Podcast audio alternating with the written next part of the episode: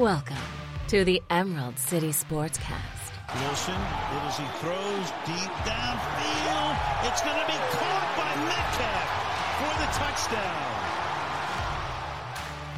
Hosted by longtime Northwest sports journalist Dan Viennes. Here's a drive deep to left. He has done it again. Wow. Kyle Lewis, three games, three home runs. Mariners have a 5 2 Brought to you by Hollywood and Vines Recording Studio.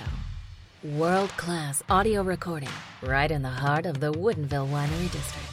Wide receivers to either side. Russell takes the snap, drops back. He's going to throw down the middle. He's got a man. The ball is caught. Game over, It is a touchdown.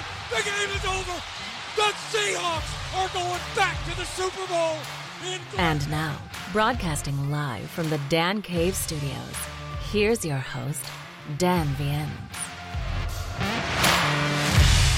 All right, everybody, welcome back to the Emerald City Sportscast. I am your host, Dan Viennes. It is July 7th, 2021. Hopefully, everybody, I, I know at least here in Washington, is enjoying uh, things being reopened again. Mariners at full capacity again over the weekend.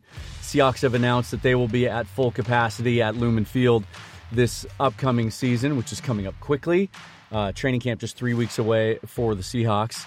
Um, but we're going to talk all baseball today. Today is our Mariners midseason wrap up show or review show, part review, part preview. Uh, longtime friend and guest and uh, friend of the show, Erik Briggs, will be joining me to break that down in just a moment.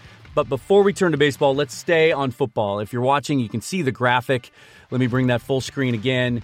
Uh, big show coming up on July 19th, uh, just under two weeks now at Ozzy's Tavern in Seattle. It's in Lower Queen Anne uh, on Mercer and First.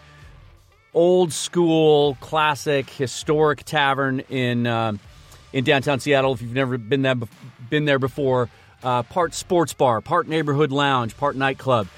We're going to use it for the former.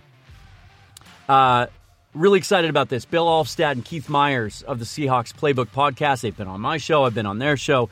Uh, one of the one of the best Seahawk podcasts out there. If you haven't listened to it, you should definitely check it out. We started kicking this idea around uh, a couple of months ago when Bill said that he was going to be coming up to the area and visiting. Bill lives in Arizona. Keith lives in the Portland, Vancouver, Washington area, and so it started as just kind of a just a brainstorm, and now it's a thing the three of us are going to get together at Ozzy's and do a live, kind of a combined crossover episode of our podcast. The three of us, we're going to live stream it, and then we'll both post it uh, to our respective podcast platforms. Um, and we're going to do a Seahawks training camp preview. It's going to be two, three hours long. It's going to be during happy hour at Ozzy's from three to six. So come on down and enjoy the specials. We got some cool giveaways. We've got Seahawks preseason tickets to the Chargers game to give away. Uh, they're my tickets. They're good tickets. Don't screw them up. And uh, we've got five uh, Fanatics gift cards to give away as well. Get all the Seahawks swag and gear you want. Um, some other things we're working on also, and it's going to be a fun atmosphere. Um, really hoping for a good turnout down there so that we get some interaction with the live crowd. We're going to have you, you get to fill out raffle sheets on that. You get to turn in questions. We'll take the best questions.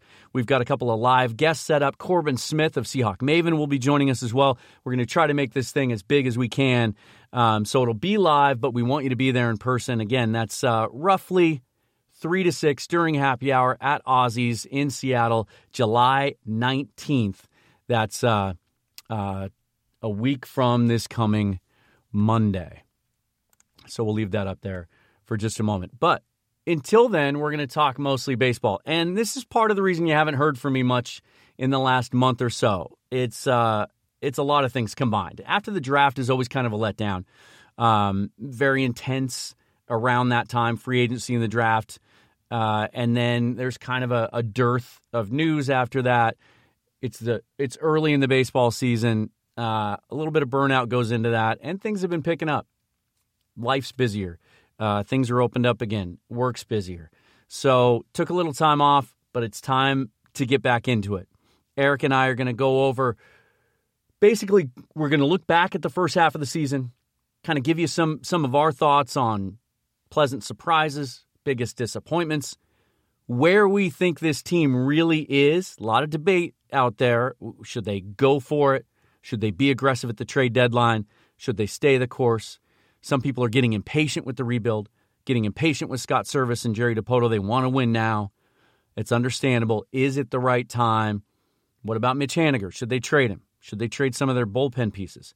We'll discuss that. We'll actually look ahead to the draft as well, happening this weekend, later than normal, uh, in conjunction with All Star Weekend. I actually think it's a good move by MLB. We'll talk about our favorite draft prospects. The Mariners hold the number twelve pick, uh, and then we'll look ahead to the second se- the second half of the season and discuss where we think this season is going. Um, so let's just get right into it. Let's bring Erik in from uh, from his uh, cozy, his palatial estate in uh, the Phoenix, Arizona area. Uh, thanks for joining us again, Erik. How you doing, buddy? Okay, hang on. I am not hearing you. We are having technical difficulties. And it's because I had you on mute.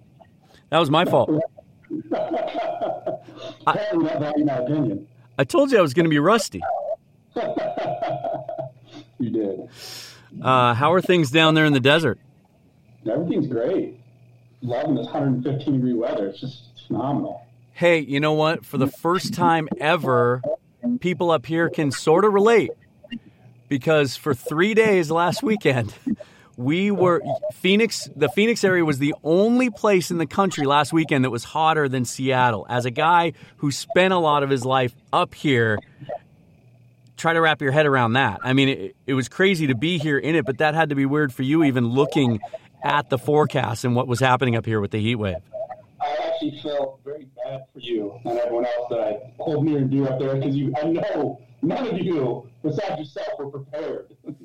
for the NFL at triple digit heat. Yeah, I think uh, I saw a stat. I think it was something around 40% or less of homes in this area have air conditioning. Uh, yeah. Down there, it's 99%. I can hear your air conditioner going in the background. Um, it's a little different. And and I, I get a little bit annoyed, and this even happens up here when it gets, you know what it's like up here. When, when it gets over 88, people start to complain. And and then and then you always get the people from other parts of the country that chime in and oh poor you and we we deal with this all the time. Well it's different. It's different. We're not acclimated to it. We don't have ac it was it, it was like i was in a dream like i would open the back door to let zoe out to go to the bathroom and it felt like i was opening a blast furnace it was just weird so I don't I don't know how you do it on a day in day out basis. I was down there for 3 months in 2016, but it was August, September, October. I think it was upper 90s, kind of felt like 90. I never got to see the good stuff. I've seen it now. Well, listen, let's talk about some baseball. Uh, the Mariners aren't quite at the halfway point. They've got the rest of this homestand against the Yankees and Angels to wrap things up an ugly 12-1 loss to the Yanks last night. They dropped to 45 and 41. So we're we're technically past the halfway point. Third place in the American League West, eight games behind the Astros, who annoyingly are still good. Three and a half games behind the A's, and three and a half three and a half out of the wild card. So three and a half games behind the A's for the second wild card, four and a half out of the first wild card uh, with the Rays. They land one on the on the All Star team, and Yusei Kikuchi. Um, it, let me let me start with this. At the beginning of the season, if I had told you that after 86 games the Mariners would be 45 and 41, would you have taken that? Of course, of course I would. As a matter of fact, I think you remember I said this year when we did our pre-season preview was if we hit 500, that's an accomplishment. And but I also prefaced it. I said, but I don't think it's also an unreachable goal. I knew it was a very reachable goal for this team. Now, if you would have told me what happened to Marco and Paxton mm-hmm. and Lewis, now you add that in and you still say we're 45 and 41, then I probably would have been like, mm, I doubt it. But you know, I gotta say, you know, Flexen, Kikuchi, the bullpen, um, Haniger's played well, France's played well, Fraley on fire. Uh, Crawford has turned into a legitimate bat so far through the first 86 games. So I mean, there's a lot of a lot of huge upside there. Yeah, that's. I, you touched on some of that stuff. What's what's strange to me, and this is where we kind of get into, you know, there, there's still and there's always going to be until they're a legitimate winner. There's so much Mariner fan uh, you know, battered fan syndrome at work here. And there's so much cynicism around a lot of the Mariners fan base that there's people out there complaining that things aren't as good as they could be and complaining about the job the GM and the head coach or the manager have done. And we're going to get into that a little bit later. But they're 45 and 41. They have a winning record. They're one of the hottest teams in baseball over the last month, uh, really going back six weeks. And and yet you look at the things you mentioned what if James Paxton hadn't gotten hurt? What if Marco Gonzales had been healthy all season long and dialed in? And just as he was getting dialed in, then he left the team for two weeks. What if Kyle Lewis had been healthy and in the lineup the whole year? It, it's it's bizarre to think that maybe they're underachieving in some respects. I mean, I think you certainly have to take that into account because if you look at all the questions marks entering the season, and granted, a lot had to do with all of our young talent. You know, Sheffield Dunn in the starting rotation. Flexen was an unknown. Kikuchi hadn't produced yet. So, hey, Marco, we knew Marco. Hey, as long as Paxton stay healthy, Paxton's great. You know, we know who Seager is, we know who Haniger is. But Lewis and Fraley, uh, Trammell, Evan White, you know, we go down the list and all these names, especially the bats, they're just so young. What, what do you really have and what do you not? And so to watch Scott Servais and the rest of that staff nurture these guys along, get them in positions to succeed, Dipoto knowing when to move guys up and down, and that's an important part of a player's development. Sometimes they need to go back down and get less at pressure at bats to really work on the things they need to to improve. You know, a lot of people with the Kelenic situation, you know, they could have pulled that trigger maybe two weeks earlier, sure. Um, I don't think one way or the other that hurt, but for everyone to be like, oh, see, look, you know, another top prospect, and he's totally garbage. They lied to us again. Mariners lied to us. Right. This guy, he can't hit it. He could hit the broad side of the barn if I helped him. Yeah. It's like, he's the next Dustin Ackley. Yeah. 92 at bats. So let's slow down a little bit. I'm not saying that he doesn't have bust potential. Every player in all of baseball has bust potential. They all do. However, you know, you look at what he has done throughout his minor league career, and you see the makeup and the mentality he has and all the professionals that have graded him out over the years. And hey, you know what? When he's ready to come back up, I think we see a different Kelenic. It might not be, you know, batting 350 with 35 dingers, but yeah. you're going to see a different kid. He's going to mature. He's going to get better at his craft. Um, and quite frankly, I mean, to have some of the setbacks they did, I mean, Sheffield, in no doubt, I mean, he's regrets. Yeah. Uh, one of the young pitchers, we were like, oh, it looked like last year he had turned the corner possibly. He was he was going to be that number three guy, you know, that he was going to really help push forward our rotation. To see that's not so true, uh, you know, that, that was unexpected. Um, Flexen, I I didn't see him coming in, and I think right now he's got what a 4.1 ERA, but for a long time there he had a sub 4 ERA. Um, I didn't see that. You know, basically a reclamation project from the K League. I mean, yeah. who, who saw that coming? So so you, you, touched on a couple of things there. Let, us talk. Let's talk about the negative first from the first half. Is is Sheffield your biggest disappointment? Uh, yeah, I I don't give that a tie between Sheffield and uh, Evan White. Now I know what White ended up with an injury. Yeah, but this was kind of the year I was expecting to see something out of him as far as a step forward. Again, if he ended up at the end of the year hitting 255, 260, that would have been a step forward. So it's not like I expected Evan White to hit, you know, 300 for us. Yeah. But I think between him and him and Sheffield for sure. Yeah. Yeah, it's it's um Evan White clearly was a disappointment before he got hurt, but it it almost you can almost make a positive out of this. This in in years past when when we would track top prospects for the Mariners, there were so few of them to track, and and and it put more pressure on them to succeed. When you talk about the the uh, Montero, Smoak, Ackley era, that was basically it in the system. And so those three guys had to become stars because there was nothing else. You look at this team's winning, challenging for a wild card, a lot of good things happening, and they're doing it without Evan White, who's been out now for six weeks, and before that wasn't producing. They're doing it without any real production from Sheffield. They're doing it without Justin Dunn, who unfortunately had really turned a corner, and I thought had kind of replaced Sheffield as is the next best intriguing young arm, who I really didn't think long term was going to be a starter, but sure was looking the part before he came down with, with a little shoulder fatigue. Yeah. So you, you know it, it just goes to show you. And then Kelenic comes up and doesn't hit. So you look at the some of the young guys that are producing, and, and Logan Gilbert after a couple of shaky starts has looked really solid. Gets better with every start. You can see the stuff. You can see the upside. It, it just goes to show you how how valuable depth is. Uh, Taylor Trammell is another guy. He's shown flashes, but he's hitting 160, 170. We don't. There isn't the pressure for these kids to come up and destroy right out of the bat because we got a little spoiled last year by Kyle Lewis, uh, or, or the year before, I guess, when he came up at the end of 19 and uh, hit all those homers. So when Kelenic comes up and he has the great game, his second game out, two doubles and a home run, we think, oh, here, here we go. And then he goes, then he goes 0 for 40. Yeah. So they're really doing this without a lot of production out of their top prospects, and and with a lot of injuries and a lot of uh, and a couple of key disappointing performances. So, w- what is it? How have they won 45 games? What is it about this team? Well, I think that, you know, a lot of people are going to point to, you know, our run differential.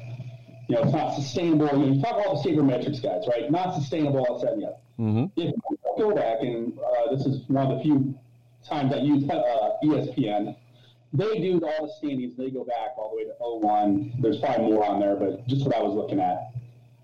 There's one team that keeps popping up with around 500 records or a little bit better than 500 records with one uh, scoring differential. And it's the Seattle Mariners. Part of it has to do with our ballpark. Part of it also has to do with the way teams are assembled. I do love sabermetrics. You're much better at sabermetrics than I am, and Leon a lot more. But I also don't like people that completely just buy into them. And you cannot argue with them because if the number says this, well, you, the one thing no one can measure, or else everyone would nail every draft and every sport and every player would be an all star, is the human factor. Yeah. You cannot quantify human factor. This team has shown that it will fight and scrap all the way to the end. Um, and how many come from behind victories we have? I think we're 18 and 6 in one run games. We're 9 and 1 in extra innings. We're 10 and 1 now in extra inning games. So there is the human factor along with some of the ballpark factors that help us. And that's why, if you remember when Dipoto first got here, he said, we will have the most athletic outfield. He identified that right off the bat. If we can cut down on people scoring on us, because our outfield is uber athletic and can turn doubles into singles, or catch the ball that would have looped in, etc., we are going to be more successful because we have such a spacious ballpark. Um, so I think when you factor in what everyone is saying and, and all the different machinations they can think of of how this is going to blow up, I'm not buying it. You can't continually do this as an organization. You can't continually do this over 86 games in one particular season. And then all of a sudden, everything just, okay, yep, all the numbers caught up to you guys. Yeah. Now we need to go six for 30 in one run games after this. I don't buy it. Um, this team has a real belief in itself. This manager's done a great job. The whole coaching staff done a great job instilling that in these guys and giving them the opportunity to really play through it and show them that they, they belong there and they've earned their spot. So, you know, yeah, we've had, I mean, like every big league club, we've had some unfortunate injuries. We've had some players not develop. You know, some of our top prospects aren't quite there. But then some of those guys that were kind of just add-ons, Jake Fraley, hitting 270. Well, guess what? That takes a lot of pressure off Trammell or Lewis being hurt Yeah. or Kelenic coming back. I mean, Ty France, Luis Torrens, you know, or even Jake Bauers. If you look at Jake Bauers' average since coming to the Mariners, Yeah. I think he's hitting like 270 something, 260 ish, 270 something. Yeah, really yeah, solid. I know it's still around 210, but that's not what he's done for the last three weeks since he's been a Mariner. So it- these guys have found a way to make it work. And then obviously you can't take away what that bullpen did for such an extended period of time. And even though, yes, that has regressed slightly, it's still a very good bullpen. They don't give up a lot of runs once they hit the seventh, eighth, and ninth inning. Right. You know, I'm glad I'm glad you talked about the job the manager and the coaching staff has done. So I want to wait until the end, basically, to talk about the general manager. But it's it, it just baffles me how people can look at what's happening with the Mariners. And and it's not just this year, and I'm going to touch on that in a second, and not give some credit to the manager. Everybody loves to bash on a guy for bullpen decisions, right? Sure. For uh, oh, he's terrible. You know, they should have. You know, he'll bring a guy in. That guy gives up a base hit to score a run. Oh, he shouldn't have done that. You know, the the hindsight guys. Or and and I get it. It's not perfect. You know, he he's he's stuck with Rafael Montero a little too long in key moments. Um, hopefully, the sign that he brought him in to mop up last night in a blowout was a sign that maybe he's not going to pitch in those high leverage situations anymore. But part of that is loyalty to a veteran player. And part of that is what makes Scott Servais an effective manager and why guys like playing for him, and why that clubhouse is so healthy. And here's the thing I tried to find out because I was reading a story about this year, and you you gave the stats, all the one run victories and all the mm-hmm. extra inning victories. And I tried to find his career record since 2016 in those, and I couldn't, but I did find I did find a story from 2018 when he signed his contract extension. And at that time, Jerry Dipoto made specific mention of the fact that he was the Mariners were 82 and 57 in one-run games under Scott Servais. And now we're seeing that it's it's happening again this year.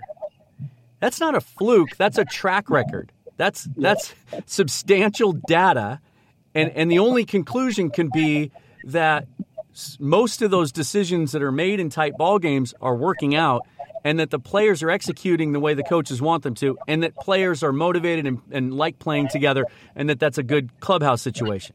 It, you can't. There's no perfect managers in baseball there's maybe three or four that are considered elite. They're essentially interchangeable, even with the good teams.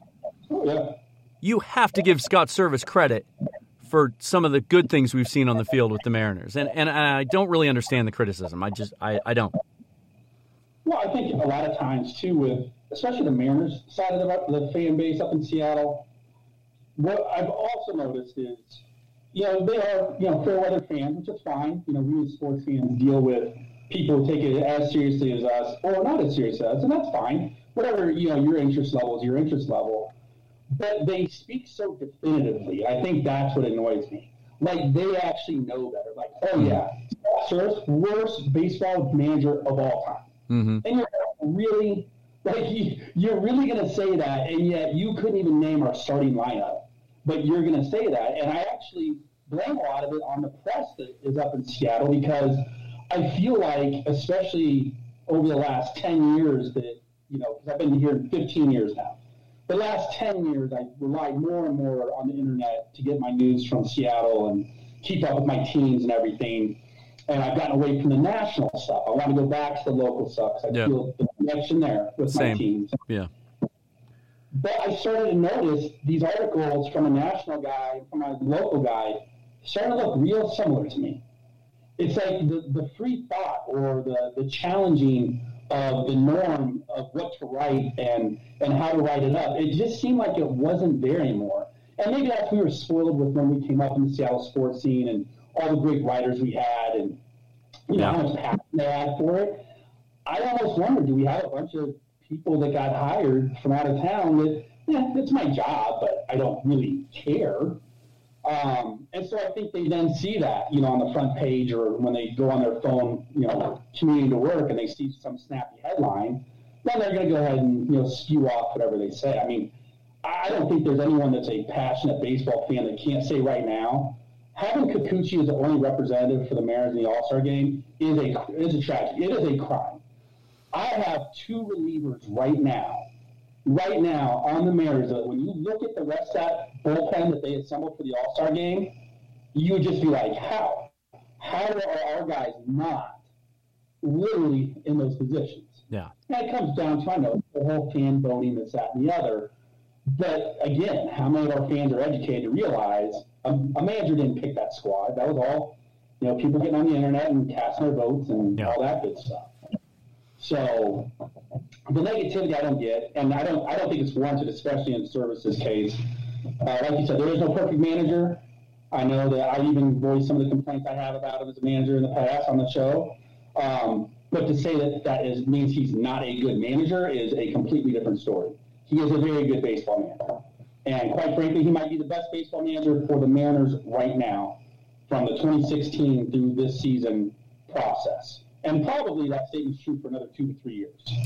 Yeah, I think uh, for those who don't know, his, his he, he had never managed on the field before uh, until Dipoto hired him and brought him up here. It- his experience was in player development and and running farm systems and and um, with the Angels and with the with the Rangers, I think, and and and I think that mentality, that patience with young players, and that ability to teach is is something that they need in the clubhouse right now. I'm glad you brought up run differential because I took some time to to look into this because I had a I had a hunch. I kept hearing about run differential, and it really pissed me off because in my head I could remember specifically three or four games where the Mariners got blown out, and and in particular during that time when they were dealing with some injuries before they called Gilbert up. They were shy in the rotation. They were running a lot of bullpen days out there, and then they had the COVID issue strike their their bullpen, and, and they were terrible for about a month.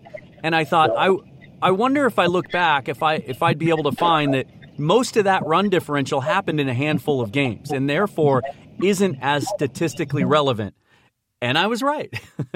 so I found seven games within about a three week stretch during that time I'm talking about, where they lost 10 to 2 to the Rangers, 7 to 1 to the Dodgers, that 16 to 1 loss to the Padres when Flexen got hammered in the first in the first inning. He just didn't have it.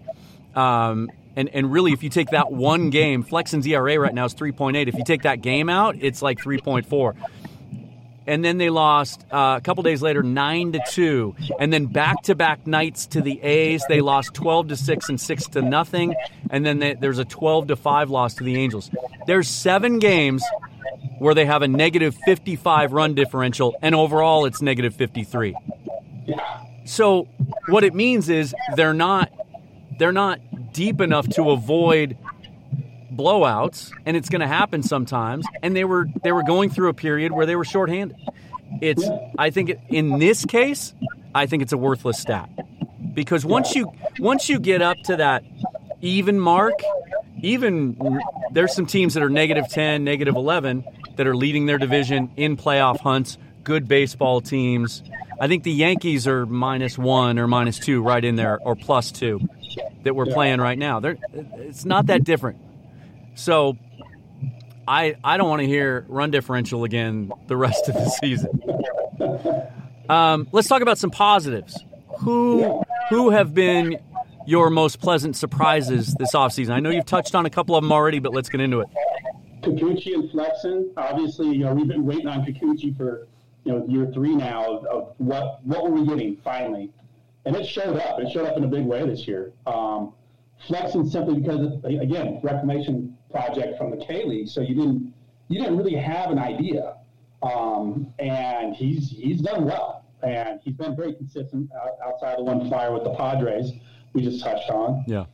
Um, I was happy to see Ty France bounce back after his struggles. You know, I know he's still only hitting the mid 260s, but when you saw how quickly things went bad for him and then work his butt off and now turn it back around and things in- incrementally get better, that's a positive sign for me. I really like seeing that. Fraley, wow, I mean, he started off the season looking just like all the other young guys. I mean, wa- wasn't his batting average somewhere around 170? Yeah. and he couldn't stay healthy, and yeah. Yeah. Um, and then J.P. Crawford, I mean, we all felt real good about his defense, everything else, but then we also saw why they were so quick to give him up. Oh boy, he just doesn't have the bat. Yeah. The bat just isn't there. And that's what we had talked about for two years just no bat, no bat, no bat. And what this kid is putting together for a season right now, and again, I mentioned too about relievers. I want to know how J.P. Crawford's not on my All Star team. I mean, that's that's crazy to me. Yeah, certainly the numbers warrant it. It's a stacked position. I think he just got caught up in that, and and maybe maybe there's still some doubt as to whether it's it's sustainable or legitimate. I, there's no none of that doubt with me, and I'm with you. To me, that's to me hands down. Crawford is is not just the most pleasant surprise, but the most shocking development of the season. I think at the beginning of the season we were all having a discussion, and it was a legitimate one of is he is he our shortstop in 2022? Is that a position you go look to upgrade? Is he the long term answer? Um, even even the first month of the season, when he was getting on base, it, it seemed lucky. He wasn't barreling the ball. He wasn't he wasn't really hitting all fields. Uh, and then and then something clicked and now it's been six weeks two months and it's gotten to the point for me where it looks like it's not a fluke and that he found something and he talks openly about it he found something that he he's latched onto and he believes in and he brings to his approach every single day i saw one of those 3d spray charts the other day during the telecast of the game and you'd be hard pressed to find another major leaguer who had one as, impressive. He, it's cliche, but he literally hits the ball where it's pitched. He hits to all fields. You can't use the shift against him. He's not trying to hit home runs. He's just he's just making good contact. He's in that way in this day and age in today's Major League Baseball. He's kind of a throwback, and he's made himself a very valuable part of this of this movement heading forward. And, and I think that's a box that you can check off that you don't have to worry about shortstop for the next few years. Since June 1st, just to put this into perspective, he's hitting 286 overall, five home runs, 31 RBIs. Since June 1st, 353, and he leads the majors with 44 hits over that span.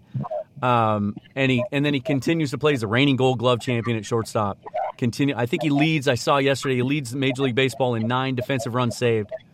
Um, I don't know that he's ever going to be an MVP candidate or a superstar, but he's made himself a very important, reliable piece of this team. And hitting at the top of that lineup, you have to give him a lot of credit for what's happening with the team the last six weeks, uh, six weeks as well. I, I think it's the most important development that we've seen this entire season.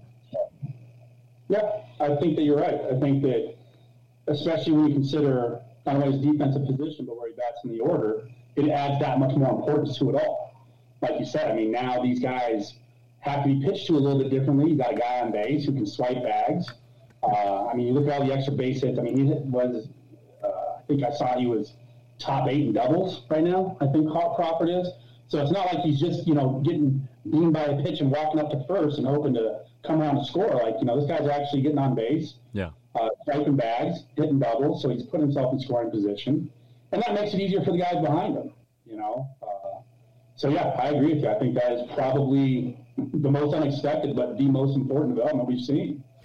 And, sure. and, you mentioned Kikuchi. Um, I think it's become a no-brainer at this point that they exercise that that series of four one-year options. Um, I, th- I, think it brings him in at it's it's either 14 and a half or 16 and a half million a year. Um, yeah, I know it's a bargain, whatever it is. Yeah, for for a solid number two or a mid rotation guy, even that goes out and gives you a chance every day. And and what I like about what he's doing is is he brings an energy when he comes out to the mound and and a and a fire and a competitiveness that you can see. I think that's I think that's infectious and contagious. And and I think uh, I don't know that he'll ever be a legitimate number one or an ace that we'll ever be talking about him on a Madison Bumgarner level or a Max Scherzer level or a Clayton Kershaw level, but he's he's darn close. He's closer than that to anything the Mariners have had in a very long time. Um, and he and he's not old. That's the thing. When people talk about, and I've seen some of this. I don't know, sixteen and a half million dollars. Maybe they should trade him, get value for that. That's a lot of money. Not for a guy who's not thirty and doing what he's doing uh, yeah. you you got to lock that guy up. You have to. I mean, and if they look at any of the contracts that went down this last offseason, you had guys that are not Kikuchi level getting what, 22 to 25 mil a year? Yeah. I mean, he's, he's going to be a steal. Even if it's 16 and a half, he's a steal. You lock him up, you lock up those four years, and you, you put to you put to rest any thoughts of you know having a number two pitcher out there because he's got the spot nailed down. You know, and if he does if he does make his way to being our ace, great. I don't even need to know. I don't think you even need to worry about that so much, especially the way they're putting this team together and this rotation. You know, a lot of the old school stuff is starting to disappear, and I think the true vision of an ace, unless you specifically have that guy in your building, it's really faded. You don't have 30 aces anymore in Yeah. the major leagues. Yeah. So, you know, you? You have maybe 10, you know, across the entire league that you can call a true ace. Yeah. So, you know, and I, I, I like what you said about his mentality too, because I think it is infectious. And I like, because that's the same way Logan Gilbert walks out to the mound. Yeah. Every time I look at Logan Gilbert walking out to the mound or walking off, he reminds me of Randy Johnson. Not specifically the way he throws, but in that, just his demeanor and his mentality. Mm-hmm. Like, I want to strike you out, and if I don't strike you out, I want to hit you with the ball so hard you don't ever want to get in the batter's box again. That- that's what his face says to me every time, Yeah. you know? I was wrong about Kikuchi. He turned 30 a few weeks ago, but still, usually by the time top of the rotation starters get to free agency, they're 31, 32, sometimes older, and they're going to cost you a lot more than that in the open market. Um, yeah, and the Mariners only have, uh, when you don't count Kikuchi's option, 22 million committed for next year. It's just, it's a flat out no brainer. Um, one of my you talked about Flexen. I, he's so Chris Flexen is one of those guys that I don't think will ever be an All Star, but he kind of reminds me to to pull from 20 years ago. He reminds me of Brian Holman before Brian Holman got hurt. Yeah. A guy who's just really steady, goes about his business, real professional, uh, real analytical about how he approaches things, has all the pitches. Um, you know, figures things out as he goes along. You'll see him struggle with a pitch during a start, so he'll go to his secondaries and kind of find a different approach. Um, he just seems like one of those like the ultimate number three starter that you can just you run him out there every fifth or sixth day. You know what you're going to get from him. You're going to win more often than not when he's on the mound. He's going to keep you in games and save your bullpen. Um, he's been a lot of fun. Two two of my surprises, pleasant surprises. I don't know that it's a surprise, but the first one is Mitch Haniger staying healthy. It, it's he never really had issues with injuries until two years ago, but then the ones that he did have over the last two years were so significant. You had to wonder. I know we talked about it on the preseason show. Is this a guy who's played too hard, run himself too hard, you know, been too hard on his body, and he's breaking down? Um, it's not just the fact he's been out there every day, and the Mariners have done a good job of managing his workload, but that he is who we thought he was when he's healthy. And kind of like I talked about with Chris Flexen, never going to win an MVP. Could have made an argument for the All Star game this year with 18 home runs, 19 home runs, um, but in a crowded outfield. But a guy that you run out there every day, you know exactly what you're going to get. He's going to come through in big moments. He's going to be consistent, and and he goes about his business every day. Um, and then here's my other one, and I don't know how you categorize this. Maybe it's I'm pleasantly surprised at how Jerry Dipoto makes this happen because he's done it time and time again. We saw it two years ago with Austin Adams and Brandon Brennan and some of the other guys. The way they they find relief pitchers that nobody wants, that are designated for assignment or released outright or who are free agents, because they see something in them or in their arsenal that if they tweak and change their approach, they can get the most out of them. And when all that stuff was happening with the bullpen and the Casey Sadler was going down and Erik Swanson went down and then Kendall Graveman got COVID and you turn to guys like JT Chargois, uh, Steckenrider, and Sewald, castoffs, just rejects, nobodies. I think Chargois was uh, a minor league deal with an invite to spring training. I think Sewald might have been the same thing. Steckenrider, I think, was claimed off waivers. They have a combined whip this year, those three of one. In 76 innings pitched, that trio has only walked 26. They've struck out 94. They have become the anchor to that bullpen leading up to Graveman, who's who's kind of gotten his his stuff back. It seems like since he since he left. It's just it's astonishing that the bullpen is as good as it is when you look at the names that are actually coming through and, and producing. Yeah. Well, I think that that's something that you've seen year after year with what the Dakota's done is we've always seemed to do it, like you brought up. I don't know if it's just something they saw in player development where they're like, hey, look, go grab us, boom, boom, boom, boom, boom. We know exactly what we need to fix. Or if they just utilize him differently. Maybe they're looking at a guy going, well, why aren't they having a guy in this situation? Or why are they having throwing more of this pitch? You know, I, I don't know exactly what it is, but you're right. They've done a fabulous job. I mean, you can't knock them. To me, the poster child for this is Sewald. I mean, the guy's a kind of a journeyman, older pitcher, uh, had mostly been a starter and and they bring him to Seattle and they say, you know, you th- you hit 94 at times, you sit 92, 93. Your fastball is a major league fastball, but it, there's nothing dynamic about it. But your slider is fantastic. Just throw your slider all the time, yeah. and we'll bring you out of the bullpen. And and uh, it, it reminds me of Jeff Nelson's slider. Like it has so much plane and break to it, and uh, I think he's throwing it like 45 percent of the time, maybe more. And he's he's become outside of Graveman, maybe their most their biggest weapon out of the bullpen. Because going into the season, what we thought the bullpen was going to be Montero, Middleton, and Graveman. Montero's been horrible. You could make a case that he should be DFA'd. Mid- Middleton's been mostly good. They sent him down a little bit to put some things together. He dominated at AAA, and then they haven't quite worked him back into the into the mix for some reason. Uh, but those three guys maybe are the MVPs of the season so far. I mean, you could definitely make the argument that if they could share it, that that would be my vote. Just give it to all three of them. There you go. Uh, let's talk about the second half and what we expect. Um, what are, what are a couple of key things that you're looking for, either from an individual standpoint or, or the team as a whole? Um, not not related to trades. We'll talk about the trade deadline in just a minute. Just some some performance things that you're looking for in the second half. I mean, obviously on the performance side, uh, the young guys continue their development. You know, you don't want to see J.P. Crawford fall off a cliff or Fraley or France. You know, so continue to see that development is what I'm looking forward to that they put together over the course of the whole season. Uh, not to say there's not peaks and valleys in there. It's baseball. There's peaks and valleys. Um, obviously, Logan Gilbert, Kikuchi, uh, Flexen, uh, want to see that their development and their their well, not development on Kikuchi, but their performance uh, is also staying on the same trajectory it is now. Um, and then I'd say overall for the team, again, I, I still go with if they're a 500 ball club at the end of the season. Yeah. I think that's a huge, major step as a organizational step forward in this rebuild process.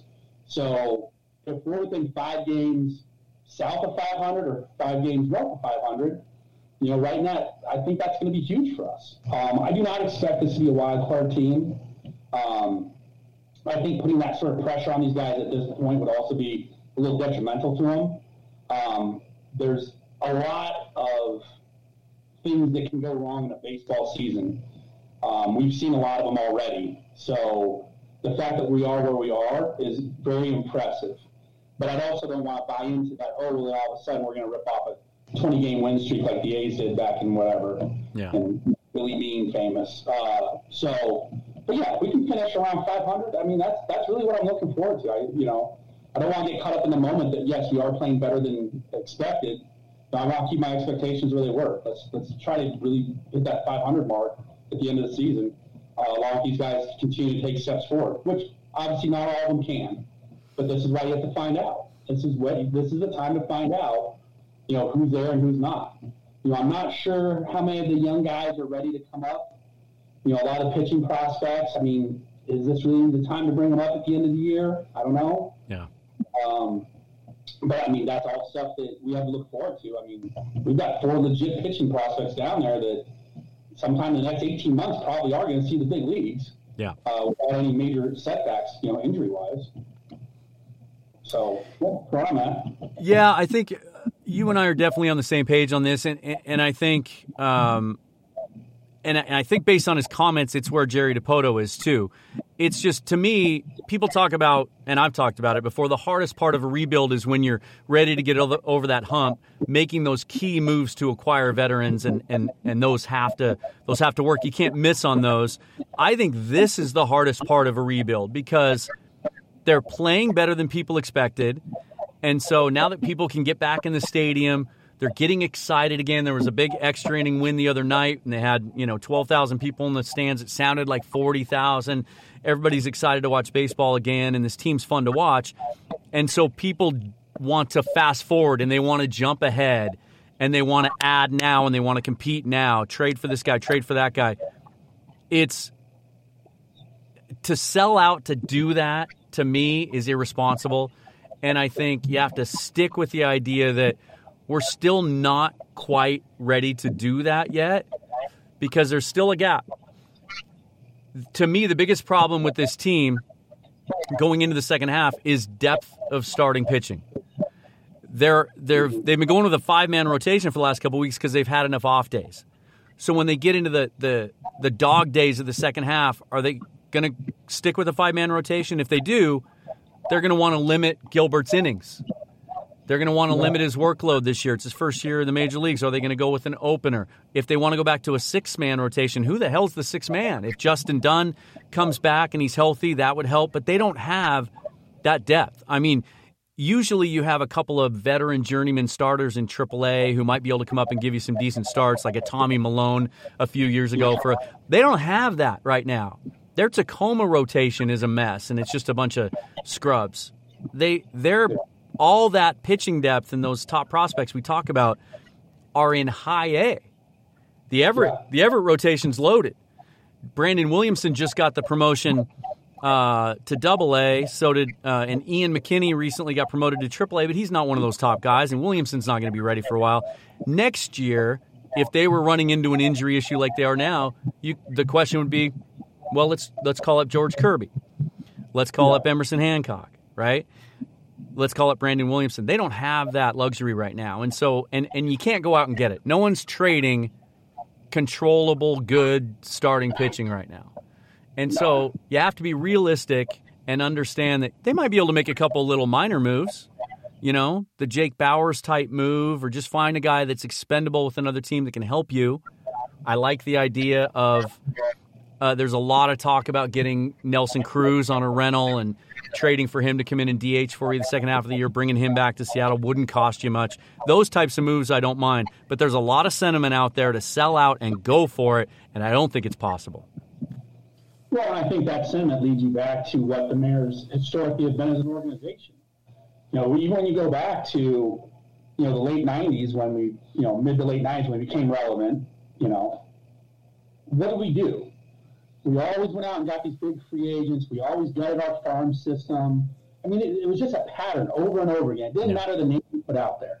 You know, it didn't matter if it was Gillick or Bavasi or I mean, put out any name you want out there. They all did it, and they all did it to some degree. You know, some like Gillick. I mean, that's just who he was. I mean, everyone knew that coming in town. Right. Gillick uh, prospects is nothing other than collateral to go get major league players.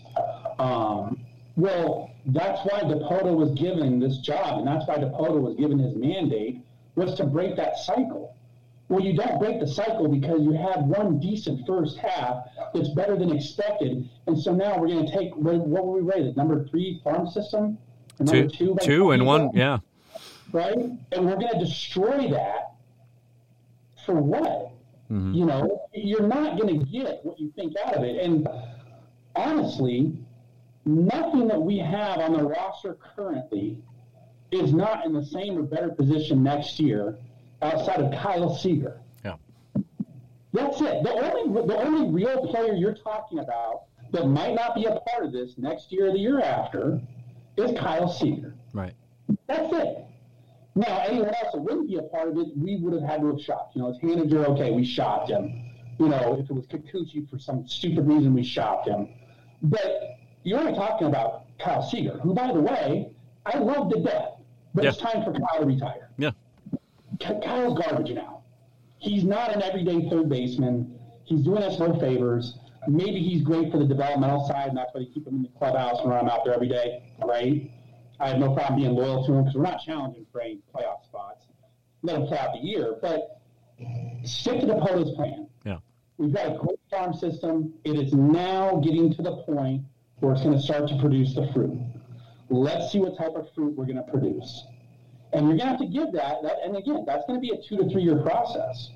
You know, you, you're not going to know right off the bat. I mean, Kirby might be at the show a year and a half before everyone else. He might be the last guy. He might not show up at all. Yeah. He might be Danny Hultzen, right? Catch an arm injury, we never see him again. Yeah. So let's see what's happening. Let's see who, who produces. Let's see who moves up. And then at that point, and this is probably in my mind 2023. Okay, maybe in 2023. You know, the off, you know, the off season leading into 2023. Okay, you want to go sign a free agent or two that will really take the team over the top, or maybe consider trading for someone that could really take it over the top.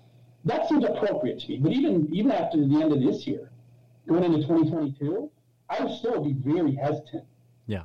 for them to just start, you know, going out and shopping our, our assets. Yeah, I'd be really nervous. Yeah, unless someone blows blows us away. I, you know, we, we haven't talked about it specifically, but I think we've both given our answer away on this one. Um, I'm I'm firmly on the side now of you don't trade Mitch Haniger because he can be. I do think there's a chance you could be a contending team in 2022 with a good offseason and a couple of these young guys developing over the next year. And if you do, I think Haniger can help you do that. I, I don't think at this point, even with a year and a half of control left, that that you're going to get enough to make it worthwhile because whatever any other team is offering, and this is how good the Mariners system is now, we already have it. You want you want to offer a, a really good 21 year old high A starting pitcher who projects as a mid rotation guy. That might seem like good value for Mitch Haniger. All right, we already have five or six of those. You want to you know maybe if someone offered a middle infield guy, a second baseman, a guy that could play third long term, who they think is a bona fide major leaguer uh, and is on the cusp of being a major league, maybe maybe that could sway you. But you need guys like Mitch Haniger to to make the transition and get back to winning again, and and to have a veteran in the clubhouse. So. So I, I hang on to him, and, and and I'm okay if they hang on to him through next year, hoping that he can help them win, and and he ends up walking away as a free agent, and they get nothing in return for him. The value of having him for the next year and a half, I think, is more than that. Um, and and then with what you're saying about development of the kids, I think what I've got my eye on the second half, other than some of the things you touched on, I haven't even talked about Jake Fraley yet because I let because you did such a great job. But he's he's so much fun to watch, and he's becoming the player that we hoped he would be when he came over for the first time. He just injects a lot of energy in that team and plays real hard nosed, and and he he's becoming what I hoped Ben Gamel was going to be for us um, but with more power. But Kelenic's going to come up again, probably very soon. Since his demotion, he's hitting 305 uh, with an OPS over 1,000, seven home runs. His K rate is only 14%. He's walking almost as much as he strikes out. He's been especially hot the last two weeks, hitting the ball to all fields again. I think he'll be up shortly after the All Star break. I saw speculation this morning they could call him up for the next road trip when they go to Coors Field, uh, hitter friendly park. Um, how does he do? Does he settle in? Does he relax more this time and start to produce? And then it's only a matter of time before we see Cal Raleigh. I, I think it's gotten to the point where he's you've seen everything that you need to see from him in AAA. He's hitting 322 with power. He's striking out 13% of the time. Like for a switch hitting, power hitting catcher, that's a ridiculously low strikeout rate. Um, he's he's his defensive skills I think have developed to the point that there's no question he can be an everyday catcher back there. Um, you know, we don't have to worry about. We could have talked about Tom Murphy as one of our disappointments this year. We don't have to worry about taking at bats away from a guy like that, even though Torrens has been hitting uh, with power lately. Those two guys in the second half for me are are the key to that next wave of prospects, and let's see how they develop because that'll that'll go in, in a, long way towards determining, I think, what they do in the offseason as far as um, pursuing free agents, which I, I think they will do. I do. Which leads me to this. Let's talk about the general manager. Okay. There is a massive, uh, it's not the majority, but it's a very vocal minority. And it's not a small minority. It might be a third of Mariner fans out there And I'm thinking of one guy in particular who's a very popular podcast host out there who I follow on Twitter, and he's always tweeting about Mariner opinions. And his opinion is so strongly rooted in the fact that Jerry Dipoto is a terrible general manager, should be fired yesterday, and that anyone that supports him is, uh, well, I, I want to keep it, I want to keep my language family oriented, but it is is so in love with Dipoto that that they can't see the truth. Um, there's a lot of that sentiment out there, though. Um, I do think, as you touched on, uh, it's some of the older, burned out, cynical Mariner fans who just assume that if if you have the general manager of the Mariners plaque on your office door, that you're probably an idiot. Uh, his contract is up at the end of this year. He's due for an extension. There's some question as to why we haven't seen that extension yet. How do you view the job he's done and whether or not he deserves another long term extension with the Mariners? Uh, well, I think he's done a great job, honestly. I think he had, deserves another extension. You know, probably in the range of four or five years, you know, type of extension for sure. Um, and I would just challenge all those people that hold the opinion that he's just terrible at his job or the worst ever, I, I challenge him with show me the evidence of where he's failed us. You know, he came into a situation where, quite frankly, we were bloated with contracts. I mean, bloated. I mean, did everyone forget uh, when Robinson Cano and company were in town how much money was on our books? And in very few players. I mean, I think there was five players that ate up something like 85% of our payroll at one point. It was ridiculous. Yeah. Um, we were, if not last place, dead last uh, as far as farm systems. We had no no assets down there at all. Um, and that was by everyone's measure, not by the objective eye. I'm talking about everyone out there. We were definitely the bottom three for farm systems for probably five, six years. Yeah. I mean, it was a long time. We had nothing. Now you fast forward to a team that out on the field, at least as of today, has a winning record, has young players that are developing, and you can see the actual development happen in front of you. It's it's tangible. It's not speculative. It's tangible. Yeah. You've got a top three farm system, so that when you are ready to make some moves, when you feel like your team's there and you're only a piece or two away, and you've got to go make the move, get that special player or two to take you over the top, you can actually go do it. If this was Bill Bavasi's team and we had the same conversation right now, the only difference is we'd have no one down in the farm system, and you couldn't trade for anyone right now. Yep. You'd be like, yeah, I hope we like it. Yay! Yeah. Like, so I don't see how people can look at the tangible facts of the product on the field, the player development, and then the assets to go make this team better quickly if you chose to do so, and not say the man has not done a great job because we had none of those three things prior to him. None. Yeah. I mean, one year we win 86 games, next year we win 62. Yeah. So it's not like we were a perennial 95 win team that was always getting to the ALCS. Like, I mean, what, uh, am I missing something that they are all key to that I just don't know? Yeah. Yeah, I again, I, I think a lot of it just comes from that's how Mariners think or Mariners fans think about the Mariners. I I when I see the criticism, I I see really ridiculous reasons for it. Some people will cherry pick the trades they don't like, like Chris Taylor, or Freddy Peralta. It, it's I think if we broke down every trade Jerry Dipoto's ever made, his winning percentage far exceeds most of the general managers that baseball fans would would think are good ones. Um, yeah. And then there's also this question of, um, I, think a lot of it comes from this last offseason. I think people are unfairly blaming Jerry Dipoto that they didn't go out and sign a couple of key veteran free agents to help this team go to the next level when they don't understand that that wasn't his doing. That at the if you remember at the end of last season, he came out and specifically said, and I, have said on this show that I thought this was a mistake at the time, that it was too soon. He specifically said, I think this team can be a playoff contender next year. And the reason he said that is because at the time he was led to believe or told explicitly by ownership he was going to be able to spend in the offseason. Not crazy. Yeah. But he was going to be able to be fairly aggressive in going out and getting some sub- substantial veteran pieces to add to the roster. And then we all know what happened. Uh, Kevin Mather got to John Stanton and convinced him that because of the finances uh, coming out of the pandemic and everything else, that they should hold off. Stanton's just as much to blame for that as Mather because he should have, as, as the, the owner and CEO of that organization, he should have known better and, and trusted his general manager more because Mather wasn't a baseball guy. We've we've gone over that.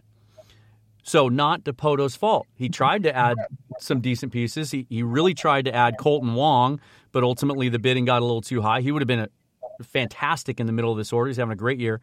Um, and and he tried to add, he looked into some other things as well. He came out two weeks ago. Jerry Dipoto did on his his weekly radio show, and again explicitly said he was asked directly, Do you expect to be aggressive in free agency this offseason in, in acquiring veteran players? He said, in a word, absolutely. And then he went on to describe why he felt like the time was right for that. After everything PR wise that this organization's had to deal with publicly over the last six to eight months, there's no way that someone as shrewd and smart as Jerry Dipoto would come out and say those things on the radio again unless he knew explicitly that he was going to to be allowed to do that.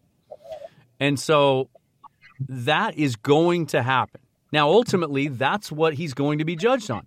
He's done a remarkable job and this is a, another thing people lose sight of. It's not just drafting good players and improving the farm system and not trading them away. But as a general manager of a Major League Baseball team, you're in charge of the entire minor league organization. And that means all the systems and processes that are in place. If you don't like the general manager of your baseball team because he didn't make a good trade, you can't just go swap him for a guy that you think is going to make better personnel decisions.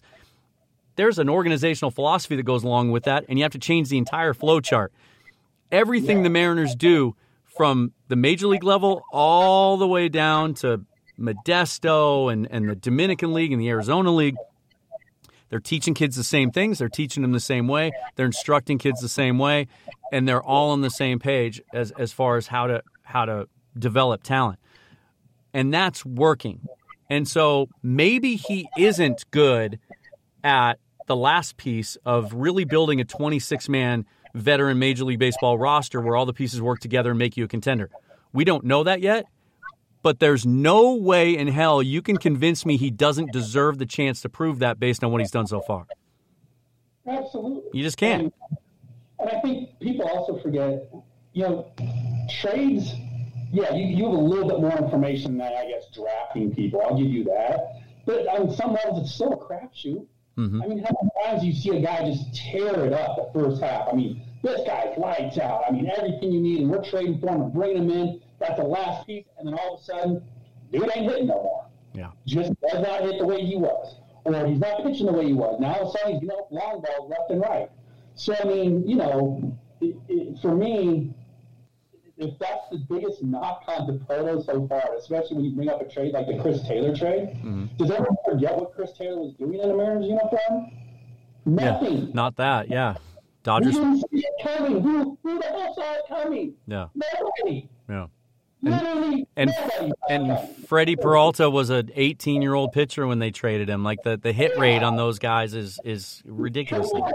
Yeah. So I mean, for people to act like they know better based off one of those sorts of trades, it's completely ridiculous. And you know what's I mean- funny? You know what I love?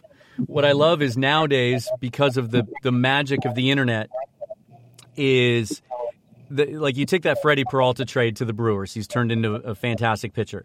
Uh, he was he was one of three minor league pitchers sent to the Brewers for Adam Lind. If you go back and, and Google hard enough, uh, you'll find, or even even look it up on Twitter because those tweets live forever. The the overwhelming majority of Mariners fans were laughing that we killed the Brewers on that trade. That we got Adam Lind for that. So it's it's really uh, hypocritical then to come back, you know, five years later and go, oh, they, she should he should have never traded that guy. It's Absolutely. I mean, look how many times in the past we traded for someone that we thought for the amount was just. I mean, go back to Reed, Jeremy Reed. Oh man, I, I was ecstatic when the Mariners made that trade with the White Sox. I thought this kid was a center fielder for us, and And then the kid just couldn't hit when he got here. Yeah. Jonathan Smoak. Probably one of the saddest Mariner stories of all time, not just because of all the personal tragedy, but all the fanfare that guy came in with, and then just couldn't hit the freaking ball. You know, Jesus Montero. Yeah. There was no one when we made that trade with the Yankees. There was not one person that wasn't like, "Oh damn!" Like, "Oh yeah, Mariners, they just picked up a bat." He was a top ten prospect. Yeah, he was a top. He was a top ten prospect, and I remember. I think it was Jonathan Mayo on the MLB Network one time where they were doing their annual top prospect show, and they got to Montero, who's still with the Yankees at that time, and he said he he compared him to Edgar Martinez as a right-handed bat.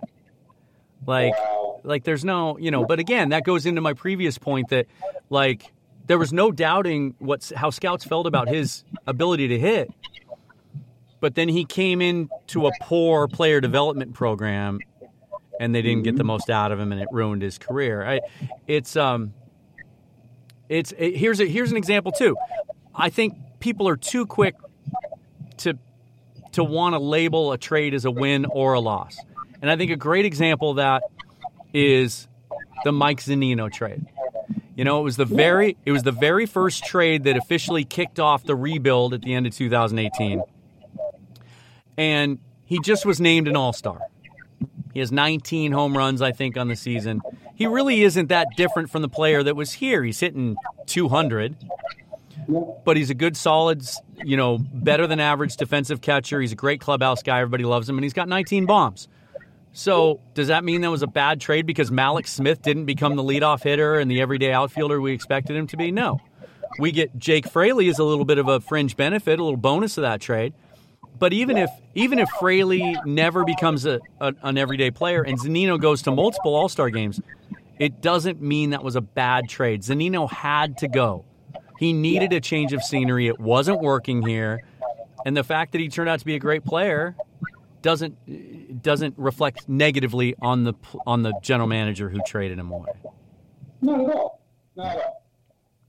So, general manager stuff. Since we're talking about that, let's talk about let's talk about the draft a little bit. Let's talk about future Mariners. Uh, it's coming up this weekend. Um, I really like that they moved it back finally because it always was awkward to me uh, before that the College World Series happened after the draft. Yeah. Although it was interesting sometimes, like I remember watching Dustin Ackley playing the College World Series for North Carolina uh, after we had drafted number two overall, and he hit an opposite field home run. I thought, well, that guy's going to be great. but from a scouting standpoint, it didn't make sense. It was just kind of dumb. So now it's later, and then the fact that they do it in conjunction with uh, the All Star game. I think the first round's even being televised on a on a regular network. I think Fox or somebody is doing the, the actual first round uh, sh- should bring a lot more attention to it. The Mariners have the 12th pick. Um, you know, baseball drafts, it's not like the football draft. We have tons of film on these guys and we have a really good understanding what kind of player they are. But, but I, know you're like me and you've looked at some of the mock drafts and where guys that are projected to go to the Mariners, and it seems to be a pretty small group, and there's enough information out there now about kind of what direction they're looking to go. So I asked you to come up with your top three guys that kind of appeal to you that you're intrigued by.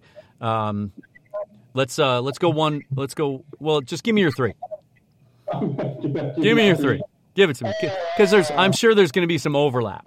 I mispronounced the kid's name after that, but the uh, the that shortstop Housey Housey. Okay. I don't know if that's exactly the way you pronounce his name. You know, again, I watched all I could on him, and you know, he just looks like you know, that physical specimen that he's got a lot left on his frame to develop. Um, you know, obviously he's a prep kid, so you know that, that makes it tough because prep position players, I mean, that's really a four to five year earliest window before you'd see them. Yeah. Honestly. Um, I'm not, you know, not like these college pitchers we've been drafting lately where they might have a one or two year window, you know, pandemic aside. um, so Housey, um, obviously the shortstop from UCLA, which we've been linked to by almost everyone, McLain. Um, although not excited about him. Like if that's what we're gonna do, I'd rather they go get another college arm, honestly, because McLain just looks like nothing to me. Like he just he looks like organizational fill. Hmm. Like I, I, just don't see it. You know, he he doesn't hit. He doesn't hit for power. Uh, his defense is decent. Um, I wouldn't be surprised to have him move out shortstop even and end up as a center fielder maybe. Um, his arm's not great. So, but McLain, I guess, is the other one. And then uh, I really like that. Uh, uh, what's his name? He's the the prep outfielder, Walker. Oh, what's his name? Oh boy. See, I should have read, read, wrote this down. uh, he's out of Florida. Dang it. Anyways, there's a prep outfielder. Trust me on this one. He's got great hair. Um, but uh, again, you know, again, you have to realize he's got a four to five year development window at the earliest. But kid just looks like a five tool player. You know, everything I read up on him. You know, he's got the arm, he's got the legs, he's got the bat. It sounds like the power part of his bat maybe isn't there, so maybe not quite a five tool or like a four plus. Yeah. Uh, guy, but again, that's that's another one I'd like to see. Um, I'm a little more open to them doing some prep guys at this point. Now that we've got so much depth in our organization, yeah, yeah, not so scared of, of them taking some prep guys on. Um, you know, the other thing that makes it hard with the uh, major league draft is the players of all the drafts have the most power. You know, they start tell a team, yeah, I wouldn't sign if you're not going to give me X amount of dollars yeah. over slot. I'm, I'm not signing. Right. So you can have people drop that you're like, oh my god, I never thought we'd get a chance to draft this guy. You know, that's not the way the NFL or the NBA do it. So um, the players actually have a lot more power in this situation, unless they're a college senior, and then yeah, they're screwed. But you know, if they're a high school player or if they're an underclassman, they can they can opt out of the draft and go right back to school. So yeah, that just that just made me think of something too. It'll be interesting. It'll be interesting to see how this um, the new rules and laws concerning uh, profiting off your name, in, image, and likeness will will have it, have any effect on baseball. I, I, I, don't think there's the appeal at this point uh, where the, where a lot of money is going to be thrown at these uh, baseball prospects because the viewership just isn't as big, and these kids don't really become big stars. But maybe over time, once they kind of get the, the, the wrinkles ironed out from how they do it with football, and some of these things get get leveled out. If, if there is a kid that comes along I'm trying to think of the kid last year who was the big power hitting first baseman, the blonde kid that uh, the he, the year before won a bunch of home run derbies when he was like 17, so he got a big name. And now I can't remember his name, so obviously that tells you that he fell off a little bit, didn't play as well as senior year. Boston got him at the end of the first round, but but every once in a while, a guy like a Bryce Harper comes along whose name is so big that you know maybe these kids, if they don't get what they want because of the slot value, maybe they do go to college for a couple years if there's a chance to make some money off their name. And it, just a little side note there, it'll be interesting to see how that develops. Um, so I'll start with we have we had one name that that was on both of our lists, and we disagree slightly on McLain, but I'll but here's my disclaimer: I had to talk myself into the fact because there is a lot of buzz around that the Mariners really would prefer a college bat in this spot. Yeah. Um, they would especially like to get some help in the middle infield because it's really the weakness of their system. Sure. McLain started the season really poorly, wasn't hitting home runs, had a wrist injury, had to have a little procedure done on the wrist. Since then, he's played really well. Um, and, he, and, he, and he's gone on a power surge. I think he had seven home runs in a weekend series or something, something ridiculous like that. But you're right. He's not the kind of player that like is dripping with tools. Although he's a 70 grade runner, he's he's got a he's plus plus runner. Um, good good bat to ball skills, good contact hitter. Who some scouts seem to think is going to develop enough power um, that that'll be a, a, at least part of his game. 5'11", 180. He kind of reminds me of if you remember last year. Uh, we were having a lot of discussions about Nick Gonzalez out of New Mexico State. Yeah. Similar type player, second baseman, contact hitter, but had some power. Really went on a power tear, tear right before the draft. Mariners passed on him at six. He went number seven right behind him. They took Emerson Hancock instead. I kind of you you started to say, and, and this is kind of how I feel. If that you said if that's the if that's the way they go, I'm not going to be too happy about it. My sentiment is if that's the way they go, all right. Like, yeah. because it's such a weakness in the system, a guy that could be a quick mover, who could hit at the top of the lineup, who could get on base, and uh, some scouts feel he could stay at shortstop. Uh, if not, he can be an everyday second baseman. Some feel his arm is strong enough to play third potentially.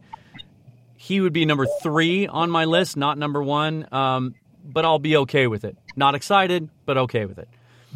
The guy that I really like, um, but that seems to be rising in mock drafts and sounds like he's tied to some other teams and won't be there at number 12 um, is Sal Frelick, uh, the outfielder out of Boston College. Super interesting player. Super interesting. He's only 5'9", 175. Uh, 80, he's a plus plus runner, um, outstanding contact hitter who doesn't hit for power at this point, but some scouts think he might develop a little bit of pop. But just sounds like a guy who can play all three outfield field positions, legitimate uh, center fielder, can play every day there, legitimate leadoff type hitter. But that's a guy that, as every day goes by, it seems like he's he's less and less likely to fall to the Mariners. Um, and then the other guy that's been linked to the Mariners a lot as a college bat is Colton Cowser.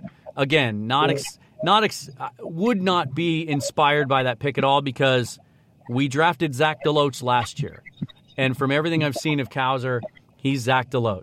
He's a good athlete. He can hit. He's got some power. He can play all three positions, but he's not a true center fielder. Like we have enough of those guys, I feel like in our system that I wouldn't be that excited about adding another one. Which leads me to your point for the first time in Jerry Dipoto's era. In fact, I don't even think he ever drafted a high schooler with the Angels. Um, Benny Montgomery is a kid that really intrigues me as a high school outfielder out of Pennsylvania, 6'4, 200 pounds. Um, from what I've seen, you know, you, you watch raw video and it's usually batting practice or, or the kids, you know, shagging fly balls. Not a lot you can tell, but, but from what I'm reading, from what the scouts say, has tremendous raw power. He won a home run derby at an All Star game recently, uh, and and at 6'4", 200, combine that with some scouts have timed him and have placed an 80 grade on his run tool. Wow. Um, the swing needs some work. It's a little uh, uneven at this point, but the Mariners have shown that they're very adept at taking guys and tweaking their swings. Um, they're doing it with Taylor Trammell. They did it with Jake Fraley. They've done it with some guys from other organizations. Jake Jake Scheiner, who came over from the Phillies a couple years ago, and uh, is really tearing it up at Double A. He's another guy they they did a swing change with. So I don't mind this year taking a. All right, so some technical difficulties there. Um, this just doesn't happen, but the Wi-Fi at the Dan Cave Studios just decided to take a dump. Literally, just cut out. No Wi Fi. But uh, got a hold of Erik. Uh, thanked him for coming on the show. We were we were about to wrap things up anyway. We had just finished up our our three kind of favorite draft targets of the Mariners uh, for the upcoming draft this weekend. So that's going to do it for episode 19 of the Emerald City Sportscast. Thanks for listening. I want to remind you again, Seahawk fans, mark your calendars a week from this coming Monday, July 19th, Monday the 19th, from about 3 o'clock till 6 o'clock at Ozzy's Tavern in Seattle, a live streamed, live podcast event where I'm going to combine my podcast with the guys from the Seahawks Playbook podcast, Bill Alvstad and Keith Myers. They're going to be in town. It's a very special event. We want as many people to show up as possible. We've got some great giveaways, Seahawk tickets, Seahawk gift cards, great food and drink specials. The folks at Ozzy's are really kind of rolling out the red carpet for us. It's going to be a lot of fun. So be there, be there early, come for lunch, come for before happy hour. If you come before three or after six, then you'll get a chance to chat with me, chat with Keith, chat with Bill. If you get there early, you can fill out your raffle, get in on the giveaways, give us your questions. We can address those. Corbin Smith of Seahawk Maven is also going to join us, and we're working on a couple other things at this point, too. So please turn out. We would love to see you all at Ozzy's. Until then, that's going to do it for me. I am Dan Viens, host of the Emerald City Sportscast, emanating from the Dan Cave Studios, just down the road from the Seahawks VMAC headquarters. Follow me on Twitter at Seahawks Forever. Subscribe to the YouTube channel, Emerald City Sportscast. And if you can give a review to the podcast, that really helps as well, too. Next week, very special episode, we will recap the Mariners draft in detail with none other than Jason Churchill of the Baseball Things Sportscast and prospect insider com. He nobody knows the Mariners farm system inside and out as well as Jason. He's going to come on to break down the draft with me. That's next week and then the week after that is the live show at Ozzy's. Thanks for joining me. Have a wonderful weekend and we will see you next week. Thanks for listening.